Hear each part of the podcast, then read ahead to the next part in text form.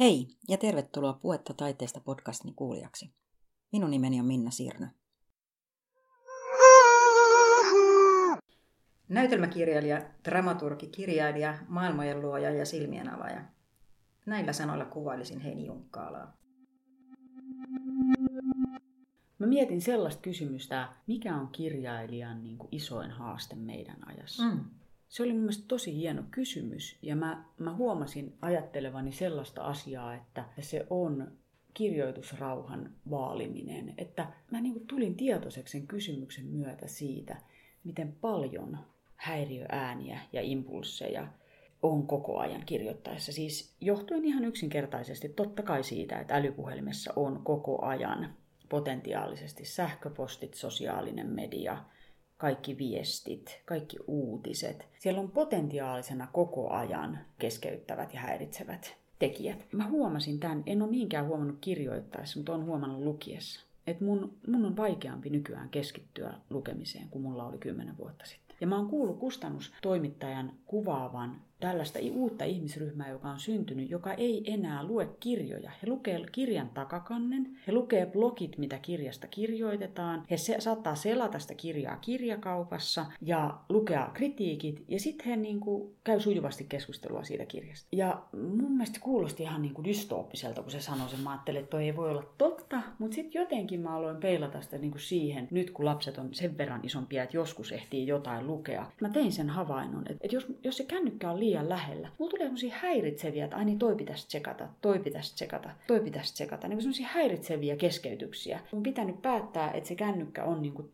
tarpeeksi kaukana ja että mä en lue sitä, että mun pitää niin kuin opetella uudestaan tämä keskittymisen taito. Ja mä ajattelin, että se on sama, ihan sama haaste kyllä siinä kirjoittaessa, että sen hälyn hiljeneminen. Että se on se kaikista niin kuin haastavin ja kaikista tärkein, että saisi sen hiljaisuuden kuulla niitä omia ajatuksia että saada ajateltua ajatuksia rauhassa, kun se syke on koko ajan niin nopea ja se häly on niin valtava. Ja nyt hälyllä mä tarkoitan siis muitakin kuin ääniä, mm. muitakin kuin korvalla havaittavaa hälyä. Siis sitä informaatiohälyä, visuaalista hälyä, odotushälyä, mikä tulee siitä että sosiaalisesta mediasta, että siellä on niin potentiaalisesti koko ajan ihmisiä niin kuin kuulolla. Mulla olisi potentiaalisesti koko ajan ihmisiä, joille voisin sanoa jotain, kommentoida jotain, kertoa, mitä mä juuri nyt kirjoitan. Niin kuin sen tyyppistä hälyä. Itse asiassa kun mä todella vakavoiduin, kun mä havaitsin sen, että mulla on niitä keskittymishäiriöitä, mitä mulla ei ollut kymmenen vuotta sitten. Eikä johdu muuten iästä, vaan johtuu siitä, että se kännykkä on kasvanut siihen käteen. Sä oot kirjoittanut näytelmiä lähes 15 vuotta. Onko tuona aikana sun mielestä tapahtunut jotain muutosta suomalaisessa tai kotimaisessa näytelmäkirjallisuudessa ja kirjailijoissa? Suomalaisten näytelmäkirjailijoiden ammatillinen itsetunto on vahvistunut. Et mä, mä ajattelin, että mä näen niin kuin siellä taustalla tuon koulutuksen, joka alkoi Outi Nyytäjän ja sitten varsinkin 1990-luvun puolivälissä niin kuin Lauri Siparin ja myöhemmin sitten Pirkko Saision professuurien aikana selkeästi niin kuin painottua siihen näytelmän kirjoittamiseen. Mm. Ja että sieltä on valmistunut nyt teatterikorkeakoulusta ainakin siis reilusti yli 20 vuotta jo ihmisiä, joilla on vahva näytelmäkirjailijan identiteetti. Mm. Ja kaikki eivät sieltä niin kuin, valmistu näytelmäkirjailijaksi. Osa, osan identiteetti on enemmän niin kuin esitysdramaturgian alueella. Niin mä ajattelin, että toi on siellä niin kuin, erittäin isona vaikuttavana tekijänä, että mä näen, että, että näytelmäkirjailijoilla on, niin kuin, että se itsetunto on niin kuin vahvistunut tänä aikana, kun minä olen ollut ammatissa. Ja, ja sehän tietysti parantaa keskusteluasemaa, mm. mutta ennen kaikkea se, missä se minun mielestä ehkä käytännön työssä näkyy, on se, että näytelmäkirjailijat ovat alkaneet artikuloida niitä toiveita suhteessa just harjoitusprosessiin ja esitysten syntyprosesseihin. Ja että teatterit ovat ymmärtäneet sen, että e, ottaa esimerkiksi tuotantorakenteissa huomioon, että näytelmäkirjailija saattaa haluta sitä keskeneräistä tekstiä harjoitella työpajoissa. Oma kokemus on kansallisteatterista, komteatterista, jurkasta, että ollaan hyvinkin valmiita niin kuin jaksottamaan esimerkiksi harjoitusprosessia niin, että kirjailija voi siinä välissä vielä kirjoittaa ja kehitellä tekstiä. Että jollakin tavalla se niin kuin myös niin kuin muiden teatteriammattilaisten ymmärrys siitä ammatista on selvästi parantunut. Konkreettisena asiana voi ajatella, että on siis esimerkiksi tilausmaksut, jotka ovat kasvaneet, jotka ei vieläkään kata sitä niin kuin näytelmäkirjailijan työmäärää, mutta että korvauksissa on tapahtunut niin selkeitä parannusta. Sitten mä katsoin tilastoja, mä pyysin tota Pia Volmarilta Tinfosta tämmöiset tilastot, kun mua kiinnosti se, että mikä on kotimaisten näytelmien lipunmyynti verrattuna ulkomaisiin näytelmiin, tämä oli kyllä todella havainnollistava ja, ja hyvin myönteinen kotimaisen näytelmän näkökulmasta että jos ajatellaan, että tämä lähtökohta tässä on näytäntökausi 2000-2001, niin silloin tämä prosenttiluku oli niin, että kotimaisten teosten prosentti on 35 ja ulkomaisten 56. Täällä on sitten vielä tämmöinen muut esitysmuodot, siksi tästä ei tule tasan 100 prosenttia. Eli kotimaiset 35, ulkomaiset 56. Ja sitten tämä loppuu tämä tilasto näytäntökauteen 2016-2017. Nyt prosentit ovat kotimaisen eduksi 63 ja ulkomaiset 37. Ja sitten jos katsoo tätä, niin kuin miten tämä kehitys on mennyt, niin, niin se on ollut erittäin vahvasti nouseva aina tuolta 2000-2001 vuodesta tonne jonnekin 2009-2010. on ollut pientä notkahdusta välissä, mutta kokonaiskuvahan on se, että kotimaista näytelmää sitä esitetään ja sitä käydään katsomassa enemmän kuin silloin, kun minä valmistuin tai saatika silloin, kun aloitin teatterikorkeakoulussa. Ja mä ajattelen, että ei tota kotimais, kotimaisuusastetta hirveästi ton 63 yli kyllä miten tämä nyt sanoisi, silleen, että olisi poliittisesti korrekti, mutta ei mun mielestä sitä ihan hirveästi ton yläpuolelle enää kannata yrittääkään hilata, koska on tosi arvokasta, että meillä esitetään muutakin kuin mm. kotimaista, että kaikki se, millä me saadaan vaan minkä ikinä kuplan sisällä me ollaan, on se sitten suomalaisuus tai mikä vaan, niin millä sitä ummehtuneisuutta saadaan niin kuin puhkottua, niin se on tosi tärkeää. Et mä oon kyllä kulttuuriviennin kannattaja. Tässä mielessä mä ajattelen, että, että on todella merkittävää ja tärkeää, että meillä esitetään myös ulkomaalaisia näytelmiä. Tässä on vielä toinen tilasto, josta käy vielä ilmi tämä, että nimenomaan nämä kotimaiset kantaesitykset on myös lisääntyneet suhteessa kotimaisiin näytelmiin yleensä. Eli mikä tarkoittaa siis ihan vaan sitä, että se suuntaus myös niin kuin uusien näytelmien esittämisen suhteen on ollut nouseva. Et mm. Tässä nyt vaan vielä, jos katsoo konkreettisen luvun, niin se näytäntökausi 2001-2002 51 prosenttia, mikä on tämän tilaston niin kuin alhaisin puolet kaikesta kotimaisesta, mitä on esitetty, on ollut siis kantaesityksiä, eli uusia näytelmiä. Ja nyt siis viimeisin tilastoluku 2016-2017 on ollut 65 prosenttia. Se on musta niin kuin aika huikea prosentti. Se on tosi huikea, koska aikoinaan omalla uralla, kun olen tuohon teatterieiden edustajiin törmäilyt, niin, niin. niin aika usein tuli sellainen viesti, että kotimaiset kantaesitykset on taloudellinen riski, jota harva mm. teatteri uskaltaa ottaa. Ja Aivan. Sitten kuitenkin oikeasti on tapahtunut tämmöinen hieno kehitys tässä. Kyllä, kyllä. Joo, kyllä. Ja tästä ei ole tilastotietoa mulla, mutta mun käsitys on kyllä se, että myöskin niin kuin kotimainen uusi näytelmä on enemmän ja enemmän löytänyt tuon niin kuin isommillekin näyttämöille. Mm. Aika usein ne on musiikkinäytelmiä, mutta myös puhenäytelmää. Mm. Ja sekin on sellainen pitkään toistettu mantra, että et ei uskalleta ottaa sitä riskiä, että isolle, että tehdään pienille niitä kotimaisia, niin se ei taida kyllä enää ihan pitää paikkansa. Ainakaan mm. mun havaintopiiri nyt tietysti rajoittuu niin kuin iso, isoimpiin ammattiteattereihin ja tähän pääkaupunkiseudulle erityisesti, mutta tämmöinen oma havainto.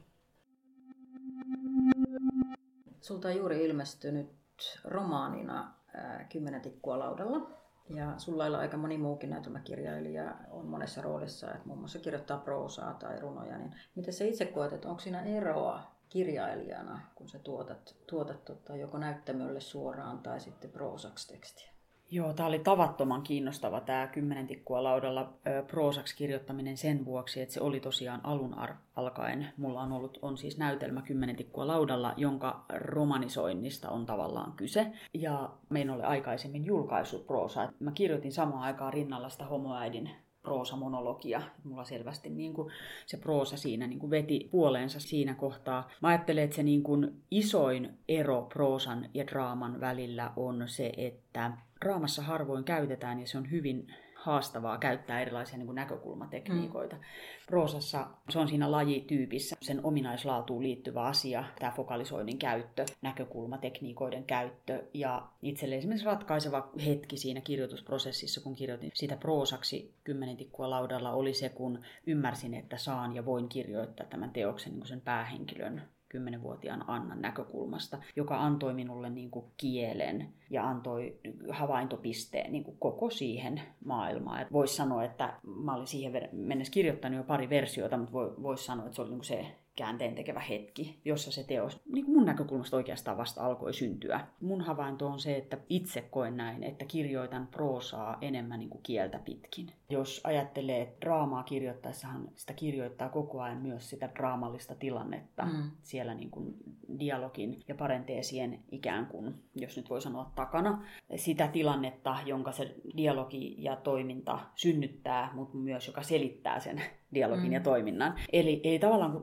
kun kirjoittaa draamaa, niin kirjoittaa hyvin paljon sitä, mitä ei sanota. Sen kir- se kirjoittaminen on tosi paljon myös semmoisen niin sanotun poissaolon kirjoittamista, semmoisen asioiden kirjoittamista, jota ei suoraan sanota dialogissa tai parenteeseissa. Ja sitten mun kokemus oli se, että proosaa mä kirjoitan niin kuin enemmän ikään kuin sitä kieltä pitkin. Se kieli oli eri tavalla fokuksessa koko ajan ja mä tulin hyvin tietoiseksi niin kuin sanavalinnoista ja rytmistä ja tällaisista asioista kieli on mulle ollut tosi tärkeä myös näytelmiä kirjoittaessa, mutta kun näytelmissä yleensä on monia puhujia, mun näytelmissä on ollut monia puhujia ja monenlaisia ääniä, ja sitten kun siellä ei ole sitä kertojan ääntä, Siis näytelmässä ei ole kertojaa. Näytelmässä voi olla henkilö nimeltä kertoja, mutta se on eri asia kuin se, mitä proosassa mielletään niin kuin kertojan ääneksi. Mm. Sitten koen, että se oma niin kuin kielellinen taito tai kirjailijan taito on eri tavalla nyt niin kuin arvioitavissa, hmm. kun se on siinä proosassa, se kieli niin keskeisessä osassa. Mä ajattelen, että kielen merkitys eri tavalla jotenkin paitsi kirjoittaessa fokuksessa, niin vastaanotossa niin kuin arvioinnin kohteena.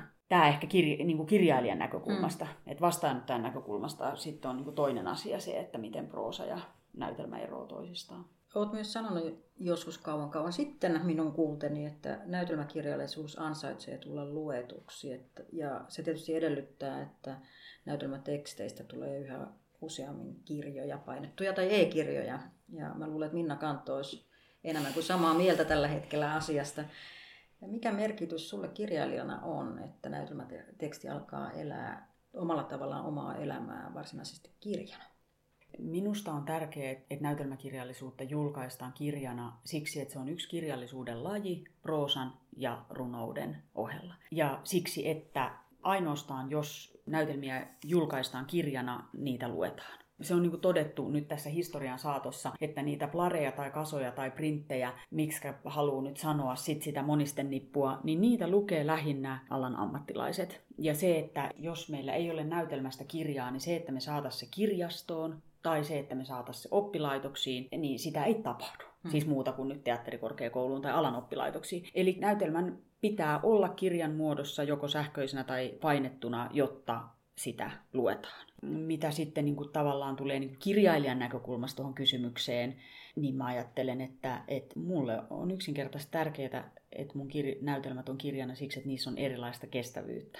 Että kun mm. se esityksen kaari on aina rajallinen, että se voi olla 20 esityksestä sitten jonnekin, mä en nyt tiedä edes mitä mun esityksiä, ehkä jonnekin 130 esitykseen, mutta sillä välillä se on hyvin rajallinen määrä ihmisiä, joita se tavoittaa ja tiet, ajallisesti rajallinen jakso. Eli kirja, joka voi elää sukupolvelta toiselle, millä tavalla se, niin kuin, se potentiaali tavoittaa ihmisiä, on aivan niin kuin toisenlainen.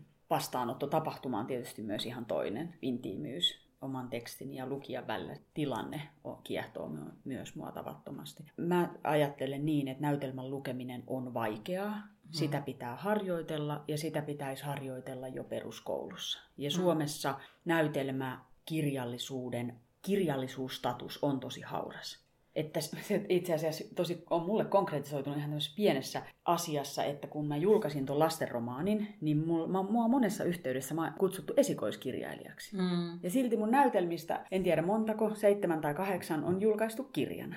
Eli en mä ole esikoiskirjailija, mä oon esikoisprosaisti, ja tää ei, mä en niin kuin millään tavalla naureskele niille ihmisille, jotka näin sanoo. Se on, se on tosi ymmärrettävää täs, juuri tässä valossa, mitä mä sanoin, että et se nä, näytelmäkirjallisuuden status kirjallisuutena on heiveröinen. Ja mä luulen, että se liittyy siihen, että näytelmä vaatii erilaista aktiivisuutta lukijalta kuin proosan lukeminen, koska näytelmä on aukkoista ja lukijan pitää ne aukot täyttää. Että se on niinku, siinä on se syy, mutta siihen voi oppia. Ja sehän on aivan omanlainen niinku lukukokemus, sit kun siihen oppii juuri sen takia, että siinä saa niin paljon vielä aktiivisemmin luoda ne kuvat omaan päähän ja synnyttää sen maailman ja ihmiset. Jos ajattelee, miten viittauksenomaisesti monissa näytelmissä puhutaan miljöistä tai tapahtumapaikoista tai henkilöistä, henkilöiden olemuksesta, ilmeistä, asioita, jotka niin kuin proosassa usein on jollakin tavalla kuvattuja, niin miten paljon se jättää ikään kuin sen lukijan mielikuvitukselle tilaa. Mutta sehän on raskasta myös. Mielikuvitteleminen on ihanaa ja se on raskasta. Ja se on semmoista, mitä pitää opetella. Ja sen takia näytelmää pitäisi määrätietoisemmin viedä opetusohjelmiin ja saada kirjastoihin. Kun puhuttiin näistä viimeisestä 15 vuodesta, niin meillähän oli se onnellinen tilanne vuodesta 1999 vuoteen 2012, että kirja kerrallaan kustantamo julkaisi kirjoina näytelmiä sinä aikana 240 näytelmää. Ja nyt ollaan tilanteessa, jossa ilmeisesti Kustantamo Antamo perisen kirja kerrallaan Kustantamon kirjat ja jonkin verran julkaisee edelleen näytelmiä ja jotkut teatterit julkaisee yhteistyössä jonkun Kustantamon kanssa tai itsenäisesti joitakin yksittäisiä teoksia, mutta ne on, niinku, ne on yksittäistapauksia mm. tällä hetkellä. Ne on ollut useamman vuoden ajan yksittäistapauksia julkaistut näytelmät. Se on tosi huolestuttava tilanne mun mm. mielestä. Jos nyt miettii ihan taas Minna Kantteja tässä, mm. miten paljon maailma olisi jäänyt vaille ajatuksia, jos Minna Kantin näytelmiä ei joku olisi joskus päättänyt kustantaa. Niin, silloin olisi jäänyt niiden aikalaisten mieliin, jotka, ja mm. vaikuttanut jonain sitten seuraaville polville siirtyvänä ehkä viisautena, jota ei olisi sitten pystynyt enää jäljittämään. Mutta tämä on just tämä asia, että, että kirjan se kestävyys, se, että se voi siirtyä ajassa useiden sukupolvien jaettavaksi kokemukseksi. Oikeasti onhan se nyt siis todella hienoa, että, meillä voi, että me voidaan lukea kanttia ja jotunia ja kiveä, mutta sitten myös tosi surullista, että juuri mitään muuta mm. täällä ei edelleenkään lueta mm. muuta kuin sit alan oppilaitoksissa. Ja... Luuletko, että kun Turun kirjamessuille teemaksi tulee näytelmäkirjallisuus, mm. niin onko tämä tietyllä tavalla kädenavaus mun kirjallisuuden puolelta avata tätä tilaa myös näytelmäkirjailijoille ja näetkö, että siinä mahdollisesti on jotakin aineksia kehittää tulevaisuudessa sitä, että meillä olisi enemmän näytelmiä luettavana?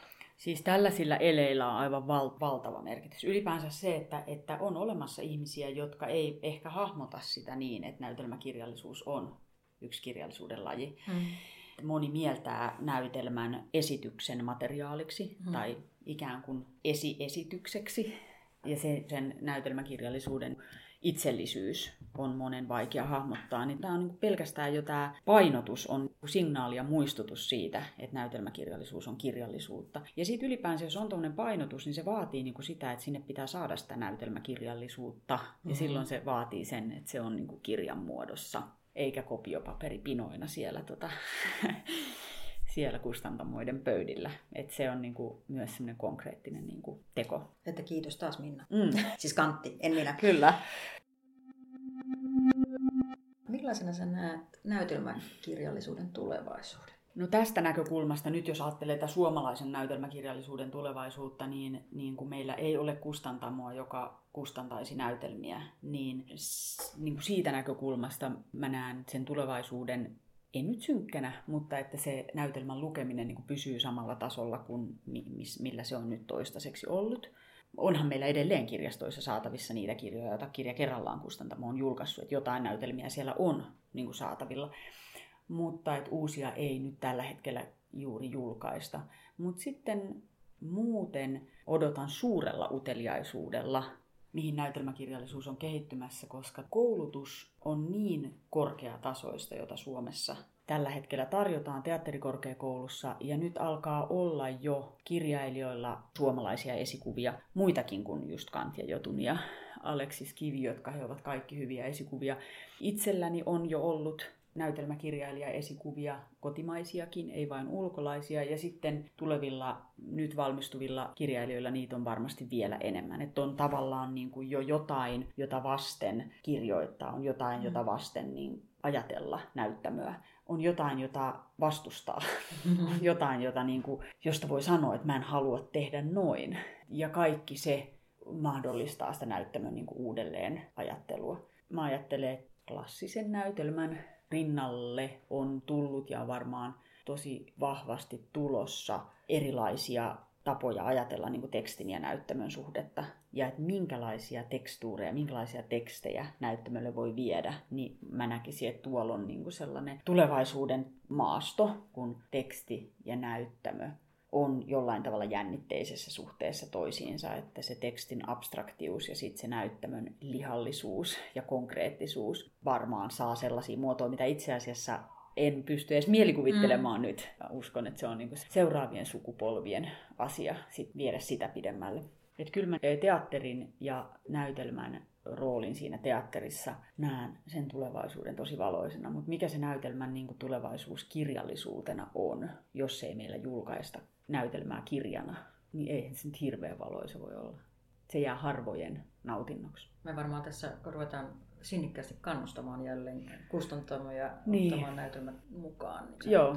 Ja kun mietit, että e-kirjahan tuo tullessaan itse asiassa monta hyvää asiaa. Mm, mm. Kyllä, mutta tämä on niin sellainen asia, että kun sen ymmärtää, että kirja kerrallaan lopetti todennäköisesti siksi, voisi kuvitella, että se ei ole sit ollut kuitenkaan tuottavaa toimintaa, mm. eikä kertoo siitä, että se on hidasta työtä, kun ihmiset oppis lukemaan näytelmää. Mm. Ja sen takia siinä pitäisi niin olla vetoapuna aluksi jonkun tahon, joka, joka näkee sen ylit ikään kuin sen, että onko se kaupallisesti kannattavaa mm. vai ei.